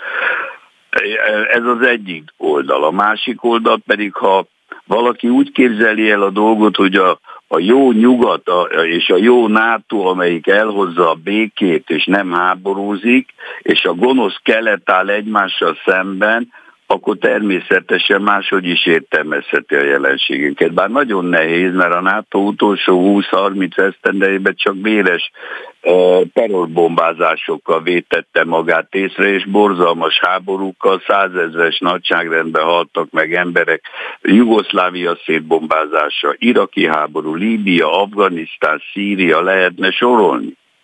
Tehát ez az oroszokat egyáltalán nem nyugtatja meg ez a fejlemény, hogy a NATO most már Ukrajnát és Grúziát akarja a földközi tengeri övezet ellenőrzése céljából bevonni a NATO-ba, vagy ezt a lehetőséget fenntartani. Tehát ebbe ágyazódik be az oroszoknak a nyugati határon, vagy a dél nyugati határon való katonai erősítések felvonultatása. Az milyen politikai üzenetet takar például, hogy mondjuk az amerikai külügyminiszter mindeközben Ukrajnában tárgyal, tehát nem az oroszokkal, és az például, hogy akkor a törökök meg bejelentkeznek, hogy akkor mi itt vagyunk, és segítünk. Igen, hát a törököknek is megvannak a maga, a maga birodalmi érdekei, nem csak az oroszoknak, ukránoknak, amerikaiaknak, és úgy képzelik el, hogyha ők egyeztetnek az ukránok és az oroszok közt, akkor ő nekik is a pozíciójuk megerősödhet, de én nem gondolom, hogy az oroszoknak szükségük van Törökországra, hogy itt egyességet tegyenek. De az önkérdésére reagálva, a az amerikai külügyminiszter hát két okból ment most Ukrajnába. Az egyik, hogy megnyugtassa az ukrán elnököt, hogy az oroszok természetesen nem fogják Ukrajnát megtámadni, ne idegeskedjen. A, a másik, hogy amennyiben mégis katonai konfliktusra kerülne sor, Amerika ki fog mellette tartani, persze nem katonákkal, mert az Egyesült Államok nem fog Ukrajnáért Oroszországgal mhm. közvetlen háborús konfliktusba bonyolódni, de minden esetre jó, ha olajat öntünk a tűzre, Hát tudjuk, a Borel is a, az Európai Uniónak a külügyi népbiztos, a külnépbiztos, a, a, biztos, a, a, a, a, a bizottság külügyi biztosa, Borel is, amikor az amerikaiak kivonultak Afganisztánból, akkor nem azzal kezdte, hogy hát akkor most ott mi lesz a szegény népekkel, amelyek ilyen borzalmas nyomorban vannak és tálibok, hanem azzal kezdte, hogy akkor jaj, jaj, Afganisztánban most majd akkor megjelennek az oroszok és a kínaiak. Tehát ez a kiélezése az ukrán-orosz konfliktusnak, amiben Blinken utazik, ő egy ilyen nagyon őszinte imperialista, ő mindig megmondja, hogy miről van szó, Na most ő összetereli Oroszországot és Kínát. Tehát itt újra felállhat a hidegháborús katonai szembenállás, csak egy más elosztásban, más érdekekkel, más területeken, és ez a rémes. Ebben a kontextusban... Ez kerül sorba a világ népeinek. Ebben a kontextusban egyébként röviden Magyarországnak hogyan lehet okosan lavírozni, a, a mindenkori kormányról beszélek, hiszen egyfelől van egy Igen. ilyen orosz barátság, vagy hát egy érdekünk, másfelől azért ne felejtjük el a kárpátaljai magyarokat. Itt, itt mind a két momentum gyakorlatilag szer, kormánytól független. Ugyanis Magyarország energiaellátása, ha csak nem akar belemenni bármely kalandor magyar kormány egy balti, lengyel, ukrán szituációban, amikor Európától venné meg az orosz olajat sokkal drágábban, ha egy ilyenbe ideológiai, politikai okokból egy kormány nem akar belemenni, akkor azt kell csinálni, hogy az oroszokkal gazdaságilag, főleg az energiapiacon együtt kell működni. Egy kis ország, aminek nincs gyakorlatilag semmije, az, az, az, az nem tudja magát másképpen energiaügyileg ellátni. Hát még Németország is rászorul, gondoljuk már meg. A északi áramlat kettő olajvezeték beindítására nincs az az amerikai-európai ellentét. Az orosz gázügybe, ami meggátolná végül is Németországot abba, hogy azt az olajvezetéket elindítsa, ami egyébként egy közös projekt.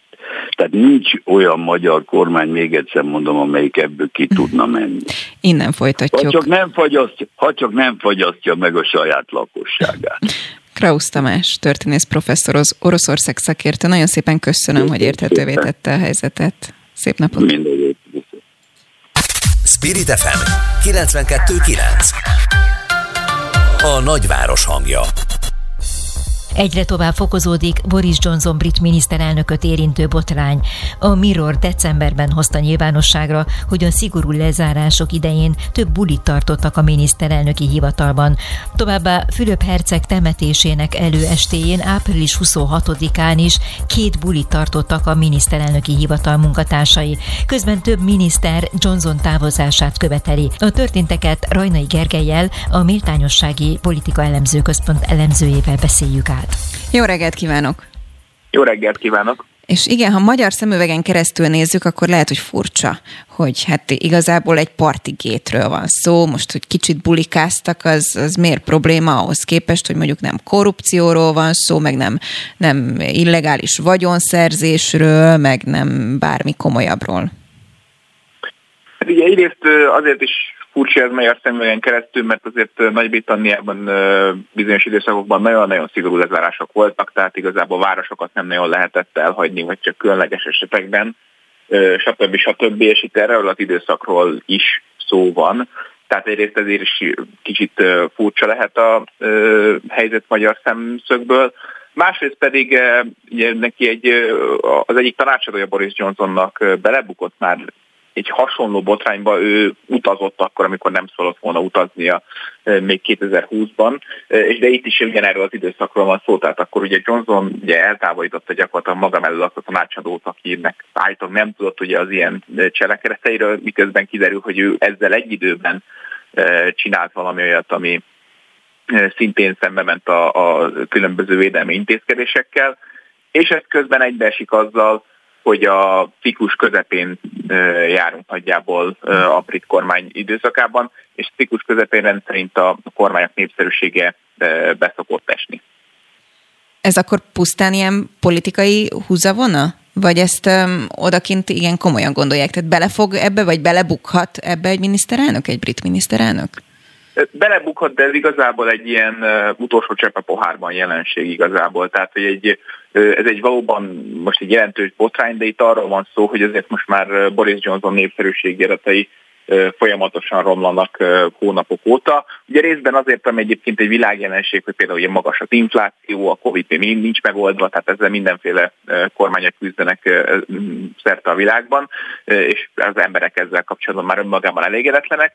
De másrészt ugye itt arról is szó van, hogy azért a konzervatív pártnak a szavazótábora azért jelentősen átalakult a, az elmúlt időszakban a hosszú idő, ideje létrejövő angliai törés van belül is, hiszen a Brexit miatt ugye kifejezetten Brexit párti miniszterelnökre van szó Boris Johnson esetében.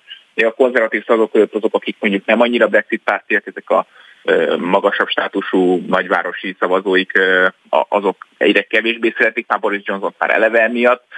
Azok a hogy mondjam, korábbi esetleg munkáspárti, alacsonyabb osztályokban lévő szavazók, akik pedig kifejezetten a Brexit, meg a közvetlen stílus, hogy a Boris Johnson egy ilyen Donald Trump-szerű jelenség, kifejezetten miatt szerették, ők pedig most ugye pont az ilyen hiteltelen megszólalásai, ugye a hatalmas partikat rendez, akkor, amikor nem kéne, ezek szembe mennek azzal az imidzsel, amit próbál magára kommunikálni. Tehát most igazából a különböző csoportokat, akik a konzervatívokra szavaznak, azokat egyre jobban elidegeneti magától Johnson, és könnyen lehet, hogy ebbe akár belebukhat, de azért még nincs olyan közel a választás, hogy ez megtörténjen, de jelenleg tényleg egy olyan trendet látunk, hogy a konzervatívok, akik most már gyakorlatilag egy évtizede folyamatosan vezettek a közvénykutatásokban, most már azért elég komoly hátrányban vannak a számok szerint a munkáspárt mögött. Lehet, hogy messze vannak a választások, de van olyan, aki már ugye kifejezetten azt követeli, hogy akkor ő mondjon le. Ez egyébként reális elképzelés? Sokan mondják sokféleképpen itthon is, hogy mindenki mondjon le. Igen, de ugye itt nem ilyen egyszerű tehát hogy itt nem csak a, az ellenzék mondja, hát az ellenzék az folyamatosan már felszólította többször, hogy mondjon le a különböző Az a feladata, nem? Tehát úgy kell, ott, úgy kellnek, mondjon le, és egyébként. Igen, igen, igen, tehát az ott, az ott, ott is ugyanúgy a hétköznapok része a, a parlamenti vitákban, de itt a saját pártján belülről is azért vannak ilyen uh-huh. felhívások, hiszen azért a konzervatív párt pont a Brexit miatt és a Brexit óta gyakorlatilag egy nagyon megosztott valami nagy-Britanniában. Ugye vannak a, a tényleg a, a, az elit igazából, a, a parlamenti képviselők nagy része az a maradás ö, párti volt, tehát uniópárti volt, ö, míg a tagság nagy része pedig kilépéspárti, tehát itt igazából egy ilyen nagyon nagy jelentét van, és azért Johnson mögött sose álltott igazából a párt egészen, ő mindig is a, mind a Brexit párti tagságnak a támogatására számíthatott, tehát ezek a belső megosztottságok, ezek felerősödnek akkor, amikor látják, hogy itt egy gyengülő személyes megítélés van, most már inkább ugye különböző koronavírusos dolgokat is ugye az ő nyakába varják, hiszen ő vitte végezen a válságon Nagy-Britanniát eddig, tehát mondjuk az őt leváltják, akkor lehet mondani, hogy valaki új, akkor az javítani fog a helyzeten, stb. stb.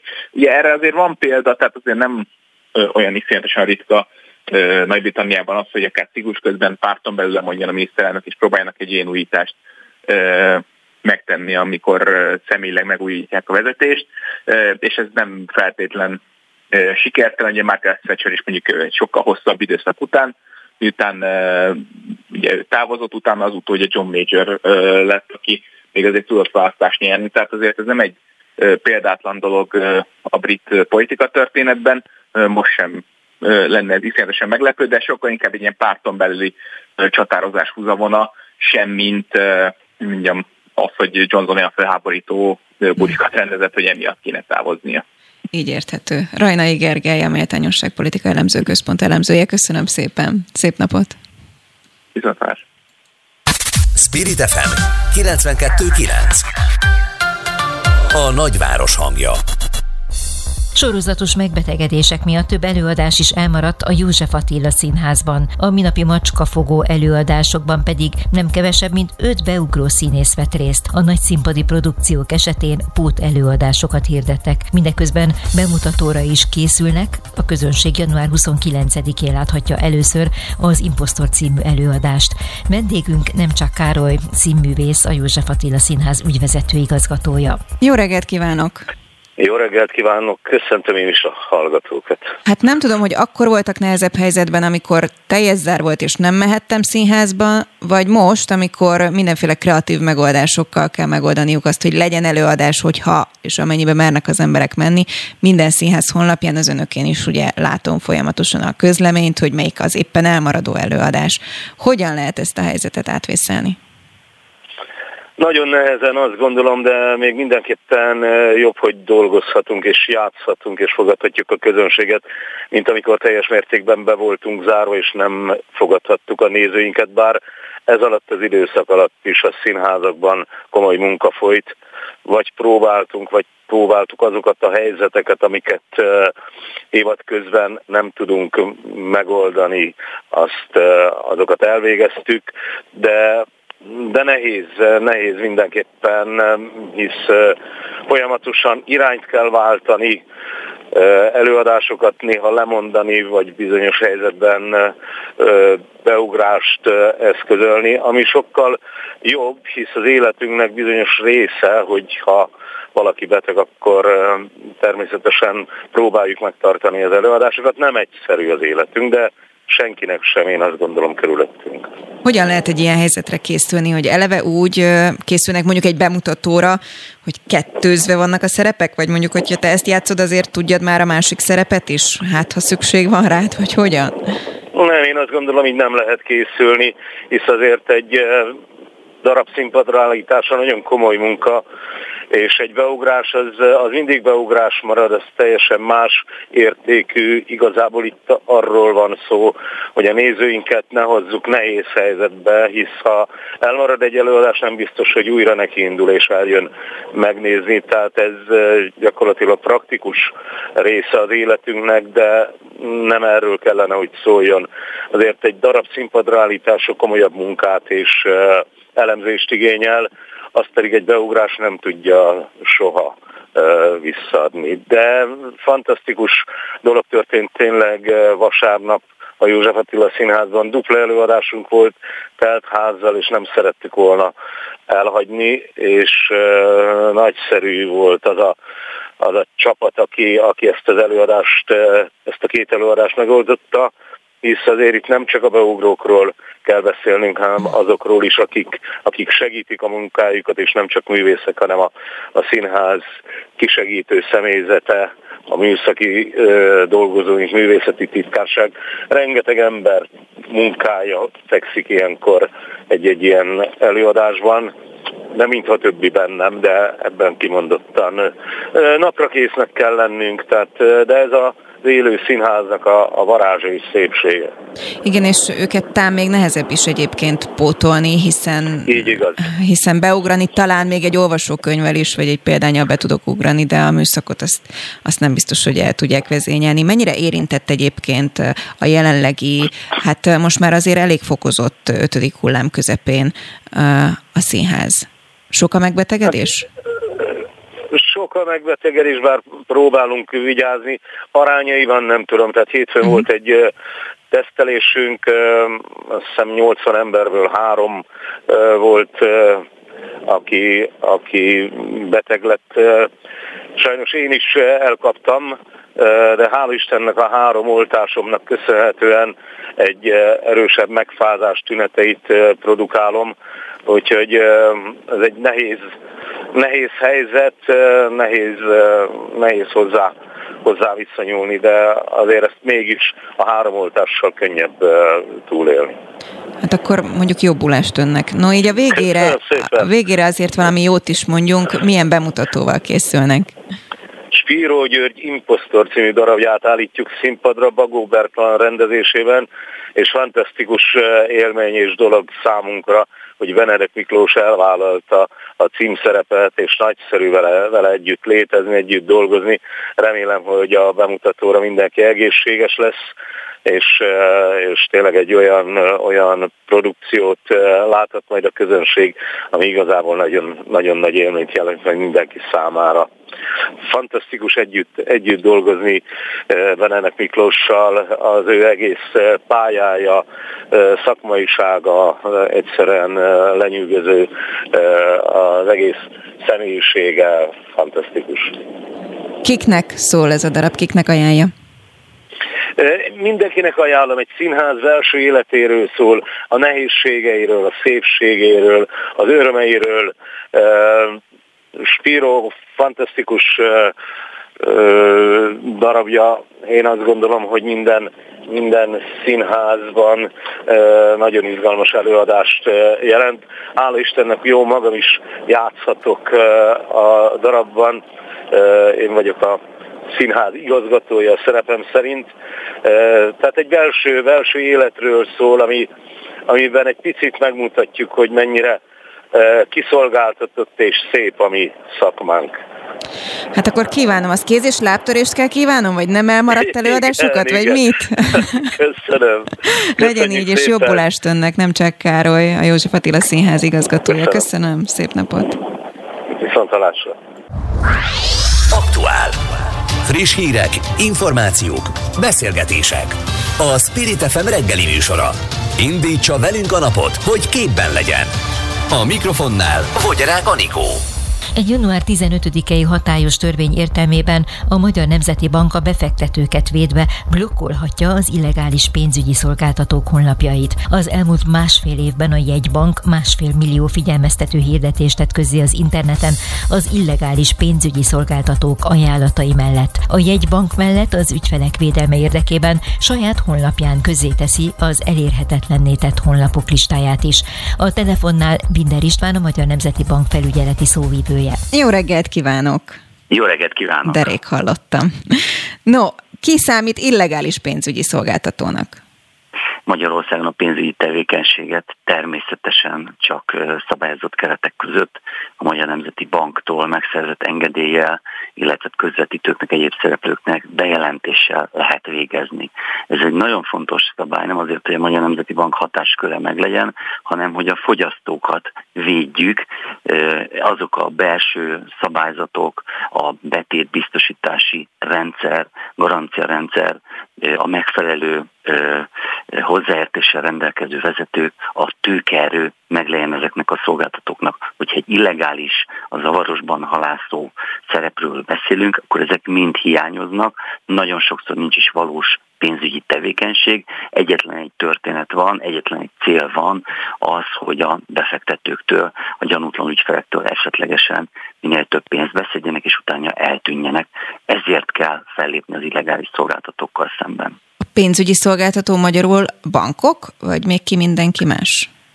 Én úgy fogalmaznék, hogy olyan emberek vagy intézmények, akik beszednek például betétgyűjtésre, uh-huh. valamilyen jól csengő, jól hangzó befektetésre hivatkozva pénzeket emberektől, azt mondják, hogy a világ legnagyobb részvényeibe fognak befektetni, egy fantasztikus új hozamot termelő befektetési lehetőséget ajánlnak, és utána ezről kiderül, hogy részben vagy teljesen ebből semmi nem igaz. Miért volt erre szükség? Egyre többen dőlünk be ilyennek, vagy egyre több az ilyen típusú megjelenés? Én úgy fogalmaznék, hogy nem csökken ezeknek a száma. A Magyar Nemzeti Bank tavalyi évben 23 vizsgálatot zárt le piacfelügyeleti eljárás keretében. Döntően jogosulatlan szolgáltatók vagy piaci megtévesztés témájában, és hát százas nagyságrendű az a bejelentés, amit hozzánk az ügyfelek küldenek, jeleznek, nagyon sokszor többen egy intézményre. Valahogy egy kicsit hozzájárult a történethez az is, hogy nagyon sokan most távmunkába dolgoznak, többet vannak a gépük előtt, és nagyon sokszor ezek a megtévesztő csábító ajánlatok a világhálón érkeznek hozzánk, tehát úgy tűnik, hogy továbbra is megvan ez a bizonyos szándék az illegális szolgáltatók részéről. No, hogyha most az van, hogy innentől kezdve viszont az MNB kezdeményezheti azt, hogy blokkolják ezeket a honlapokat, akkor az mit jelent? Egyszer csak eltűnik, vagy nem találom meg, vagy egyáltalán január 15-től érvényes ez azóta már ilyen, az elmúlt öt napban történt ilyen? Még nem történt ilyen, de valóban erről van szó. Zárjuk el a csapot, a lehetőséget se adjuk meg ezeknek a illegális szolgáltatóknak, hogy még további ügyfeleket cserkészenek be, azzal, hogy működik a honlapjuk, ajánlják ezt a csábítóan teljesen irreális, valótlan ajánlatot. A Magyar Nemzeti Bank már a piacfelügyeleti vizsgálata során, hogyha ennek a gyanúja fölmerül, hogy itt további ügyfeleket próbálnak behálózni, és ez az ügyfelek kárára hát lehet, akkor már kezdeményezheti ennek a honlapnak az elérhetetlen tételét.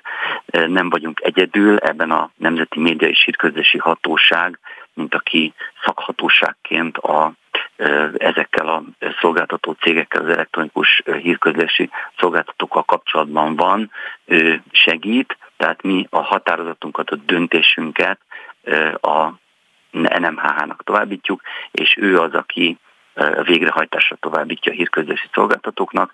Ezután, ha lezárul a vizsgálat, megállapítjuk, hogy bizony jogsértésről volt szó, akkor, ha még ez a honlap ott van világhálón, akár további egy évig, sőt, utána még, ha meghosszabbítjuk, még még egy évig, tehát összesen két évig blokkoltathatjuk. Hozzá kell tennem, hogy szinte kivétel nélkül ilyenkor mi feljelentést is teszünk, hiszen egy büntető ö, ö, cselekményről is ö, ö, lehet szó, értesítjük az ügyességet, nyomozó hatóságot, és bizony nagyon könnyen előfordulhat, hogy ezek az intézmények fogják azután ö, hát ezeket a honlapokat működtető urakat és hölgyeket olyan helyre kísérni, ahol ezt a honlapot a továbbiakban már nem fogják működtetni. Most van folyamatban egyébként ilyen típusú piacfelügyeleti vizsgálat az önök kezdeményezésére? Vannak folyamatban piacfelügyeleti vizsgálataink is. Azért hozzáteszem, hogy emellett, ha ezeket lezárjuk és blokkoltatjuk a honlapot, és büntető feljelentést teszünk, súlyos bírságokat is kiszabunk. A tavalyi legnagyobb összegű bírság jogosulatlan szolgáltató esetében 100 millió forintos volt akkor számíthat arra valaki, aki mondjuk rosszat tesz, hogy akár a napokban blokkolják a honlapját. Így van, teljesen világos az, hogy mi a jogszabályi háttér, jogszabályi rendszer Magyarországon. Ezt mindenki, aki a zavarosban próbál halászni, tudnia kell, és tudnia kell, hogy retolt jogra is számíthat ilyen esetben. Mit tehet az, aki eddig ugye mondjuk a nem blokkolt oldal kapcsán hát bedölt egy ilyennek? Hova Én fordulhatnak? lehetőleg gyorsabban érdemes hozzánk is fordulnia. Nagyon sokszor kiderül, hogy ugye mi már dolgozunk az ügyön, de emellett érdemes feljelentés is tennie, tehát itt, hogy ők is arról az oldalról is büntető feljelentést tegyenek, illetve természetesen ezeket a pénzeket utána akár polgári peres eljárásba, akár már a Magyar Nemzeti Bank által zárolt összegek egyéb hatóságok segítségével történő visszajutatásával megkaphatja. Nagyon sokszor az a baj, hogy mire ezek a ügyek ideig jutnak, addigra már akár több hetet, több hónapja végzik ezt az illegális tevékenységet, ezek a e, intézmények, ezek a jogosatlan szolgáltatók, a pénzek egy része eltűnik, de több olyan eset volt, amikor tudtunk zároltatni pénzeket, és visszajutottak az ügyfelekhez ezek az összegek. No, ha megengedi végszóra egy másik témában is kíváncsi vagyok, hogy hol tart ez az ügy, vagy mit tud tenni az MNB. A Revolut ügyre vagyok kíváncsi, ugye ez egy Litvániában bejegyzett bank, és önök figyelmeztettek már ez ügyben, hogy hát nem láthatják el a felügyeletét. Mégis úgy tűnik, hogy most egy helyben áll az ügy. Mit tud egy MNB tenni ez ügyben? Vagy mi a probléma egyáltalán? A, a nyilvánossághoz fordultunk, hiszen azért a nyilvánosság nagyon nagy erő. A probléma az, hogy ez a bizonyos intézmény, a Revolut Bank, miközben már a saját bevallása szerint is több százezer hazai ügyféle rendelkezik, nem a Magyar Nemzeti Bank által felügyelt önálló banklicenszer működik hazánkban, úgynevezett határon átnyúló szolgáltató. Ezzel az a probléma, hogy a Magyar Nemzeti Bank korlátozottan tudja megvédeni fogadó országbeli felügyeletként idézőjelbe a magyarországi fogyasztókat, hiszen csak korlátozott jogosítványaink vannak. A litván felügyelet tudja ellenőrizni, hogy megvan a megfelelő tőkéje, megvannak a megfelelő belső eljárásrendjei ezeknek a, e, ennek a banknak, és ezért szorgalmazzuk azt, hogy bizony teljes körű felügyelés, magyar felügyelés alá kerüljön a Revolut. Sajnálatos módon eddig nem történt ebben erőrelépés, de folyamatosan ezt jelezzük a Revolutnak, illetve jelezzük a megfelelő Európai Uniós szerveknek is. Minder István, a Magyar Nemzeti Bank felügyeleti szóvivője. Nagyon szépen köszönöm, szép napot kívánok! Én is köszönöm, viszontlátásra! Spirit FM 92.9 A nagyváros hangja a 300. előadásához érkezik a Szociopoli, egy interaktív színházi társasjáték. Ebben minden játékosnak egyetlen célja van, egy magyarországi kis településen, szegénységben túlélni egy hónapot. A játékban bárki kipróbálhatja, mire is elég a segélyből, családi pótlékból, gyesből, alkalmi munkából szerezhető jövedelem. Vendégünk Bas László, szociológus, a Szociopoli kitalálója. Jó reggelt kívánok! Jó reggelt kívánok, üdvözlöm a hallgatókat! Olvastam önnel egy igen hosszú interjút a 24.hu-n, mindjárt erről is kérdezem, majd ott mondott egészen megdöbbentő tapasztalatokat, de kezdjük az, hogy most már ez a 300. előadás, amihez közelednek. Hogyan és kik vehetnek részt ebben a furcsa játékban? Igen, ez hihetetlen, hogy 2014 óta 300-szor el tudtuk játszani ezt a játékot. Bárki részt vehet benne. A Jurányi házban lesz a, egy hét múlva is egy előadásunk, februárban is van két olyan előadás, ahova mm, aki egyet el tud jönni, de a játékot visszük meghívásra diákközösségekbe, civil szervezetekhez, tulajdonképpen az országban ezer felé megyünk, hogyha letettük a telefont, éppen indulunk Szegedre, ahol egy fiatal közösséggel fogjuk játszani ezt a játékot. Na hogyan? Hogy kell ezt elképzelnünk? Interaktív színházi társasjátékról van szó. Igen, a színházi társasjáték, ez tulajdonképpen egy műfai kísérlet. 2014-ben az akkor még működő Sputnik színházból megkeresett Fábián Gábor, aki a dalabnak a rendezője, és ezzel együtt készítettük a szövegkönyvet, hogy próbáljunk csinálni egy olyan dramatikus játékot, amiben a nézők részesei az előadásnak, és tulajdonképpen játszanak is társasjátékot, miközben nézik a darabot. Egy eh, tábla körül ülnek a nézők négy eh, csapatban, 10-15 fős csapatok eh, játszanak, minden csapat egy család helyzetébe kerül, és ahogy haladunk előre a hónap napjain, a csapatok, a nézők helyzetekbe fognak kerülni, meglátogatja őket a védőnő, megbünteti őket a rendőr, beszélnek a vállalkozóval, hogy munkalehetőséget kapjanak, bevételeik lesznek és kiadásaik, és hát a játéknak az a lényege, hogy a hónap végén megnézzük, hogy kinek mennyi pénze maradt, meg azt, hogy ki mennyi adóságot csinált. Hát nem nagyon könnyű adóságok nélkül túlélni ezt a hónapot, és ahogyan így beszélgettünk róla, hát egy interaktív színdarab, én magam is tulajdonképpen, amikor egy ilyenre beül az ember, mindig szorongok, hogy úristen, majd ott szerepelni kell. Az az érdekes, hogy egyrészt nem kell, tehát végig lehet úgy is nézni a darabot, hogy az ember meg sem szólal a játék végéig, de az előnye egy ilyen játéknak már az, alkotók szempontjából előnye, hogy elsodorja ám az embereket a játék, és a legzárkózottabbak is egyszer csak beleszólnak, amikor a csapattársaik mondjuk el akarják játékgépezni a család ö, utolsó ö, forintjait. Ahogy végigolvastam a cikket a tapasztalatokról, a számomra egyik legmegdöbbentőbb, vagy legtanulságosabb mondata az az volt, amikor arról beszélt, hogy volt olyan előadás is, amikor utána a résztvevők azt mondták, hogy hát jó, jó, csak mondjuk nem ilyen fiktív számokkal kellett volna játszani. Igen, ezen az elejétől fogva azon igyekszünk, hogy a helyzetek, az összegek, az esélyek valóságosak legyenek. Szociológus vagyok, 20 éve ez a kutatási témám, rengeteget vagyunk terepen, rengetegszer találkozunk ilyen családokkal, és valóban, aki nem ilyen helyzetben él, annak hihetetlen, elképzelhetetlen, hogy, hogy micsoda kiszolgáltatottságban és milyen kevés pénzből kell valahogyan kihozni egy hónapot egy ilyen családnak. Önnek mi volt egyébként a konklúziója az elmúlt 300 előadásnak? Hát nehéz egy mondatban összefoglalni, hogy nagyon-nagyon sokszínű a, az előadók vagy a vagy az alkotók szempontjából is nagyon sokszínű ez a darab, hiszen hát minden előadás más, a nézők reakciója mindig más, az adott játékban más lesz egy-egy csapatnak, egy-egy családnak a, a története.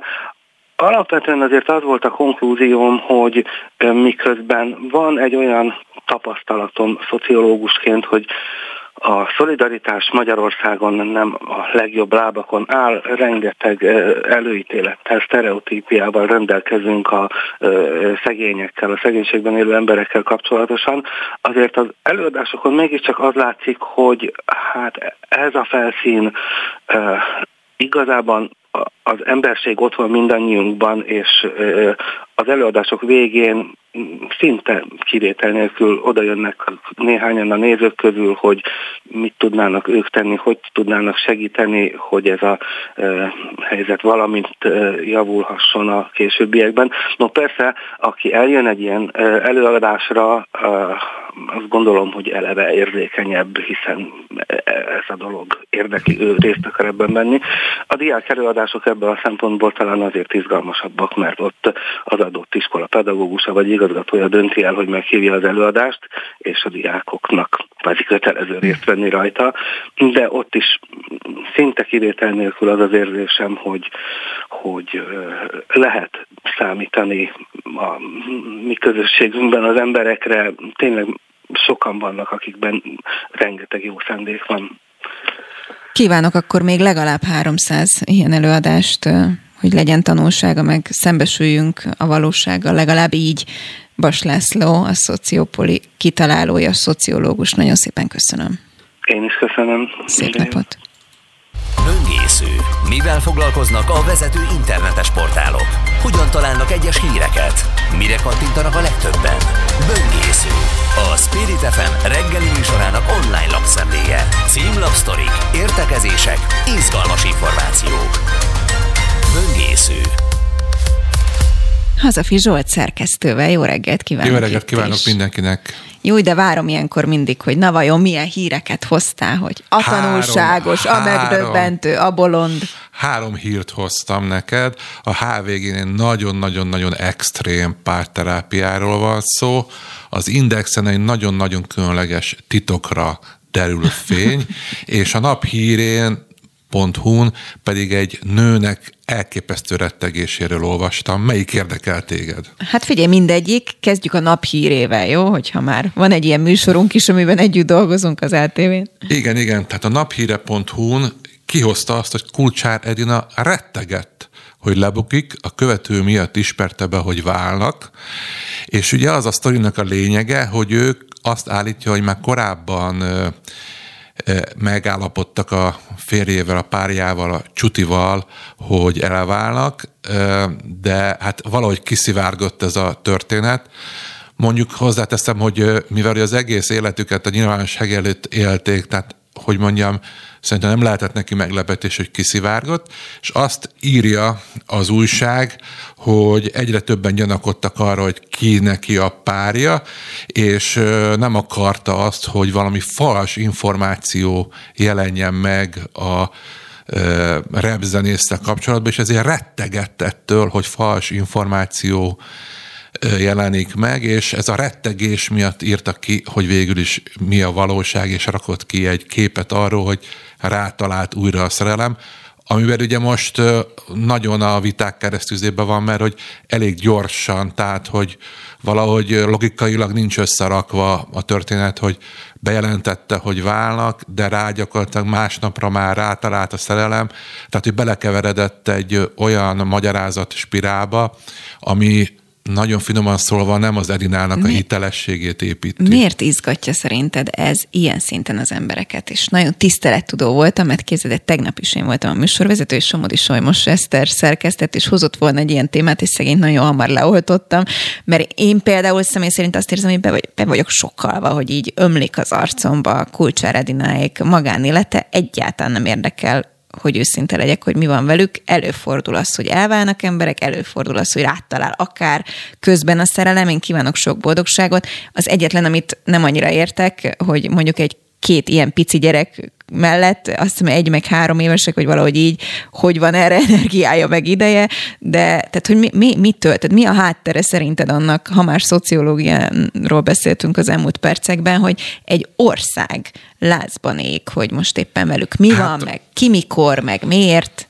Egyrészt szerintem el kell adni a újságokat, és mivel, hogy a bulvár tematika az Magyarországon nagyon nagy fogyasztói közösséget jelent, ezért el is kell ezt adni, és ugye nagyon sokan abból élnek, hogy ezt a bulvárt kiszolgálják, és én szerintem, de ez az én okoskodásom és én észosztásom lehet, hogy nem igaz, de a Kulcsár Edina és a Csuti, amennyire én most utóbbi időben megfigyeltem, gyakorlatilag a nyilvánosság előtt élték az életüket, és valahogy így kívülről egy ilyen minta családnak tűntek nagyon sokszor, egy gyönyörű feleség, aki ugye szépségkirálynő, gyerekek, mesekönyvet írtak, Ajaj, ugye milyen, voltak milyen, promózni is. Milyen, milyen gyönyörű család, ahol arra is van idő, hogy mesekönyvet írnak, nem tudom, neked volt-e időd akkor, mesekönyvet akkor jó írni? az embernek, hogy na ugye, hogy az is és, és szerintem, ami miatt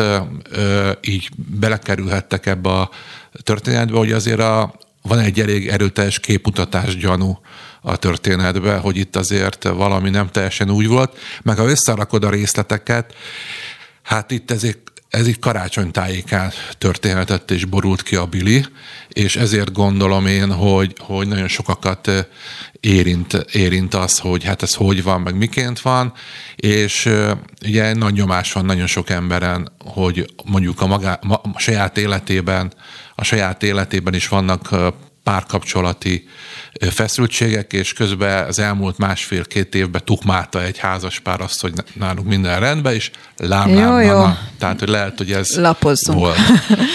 no, mi a másik kettő? A, ugye volt az extrém párterápia. Legyen az extrém. Tessék akkor er, de nem hmm. csut is, meg nem kulcseredines. Nem, nem, ez politikai. Na, szuper. Jakab Péter Azt hittem, adott... hogy pár terápia. Az, párterápia. Jó, tehát ami nem pártterápia is.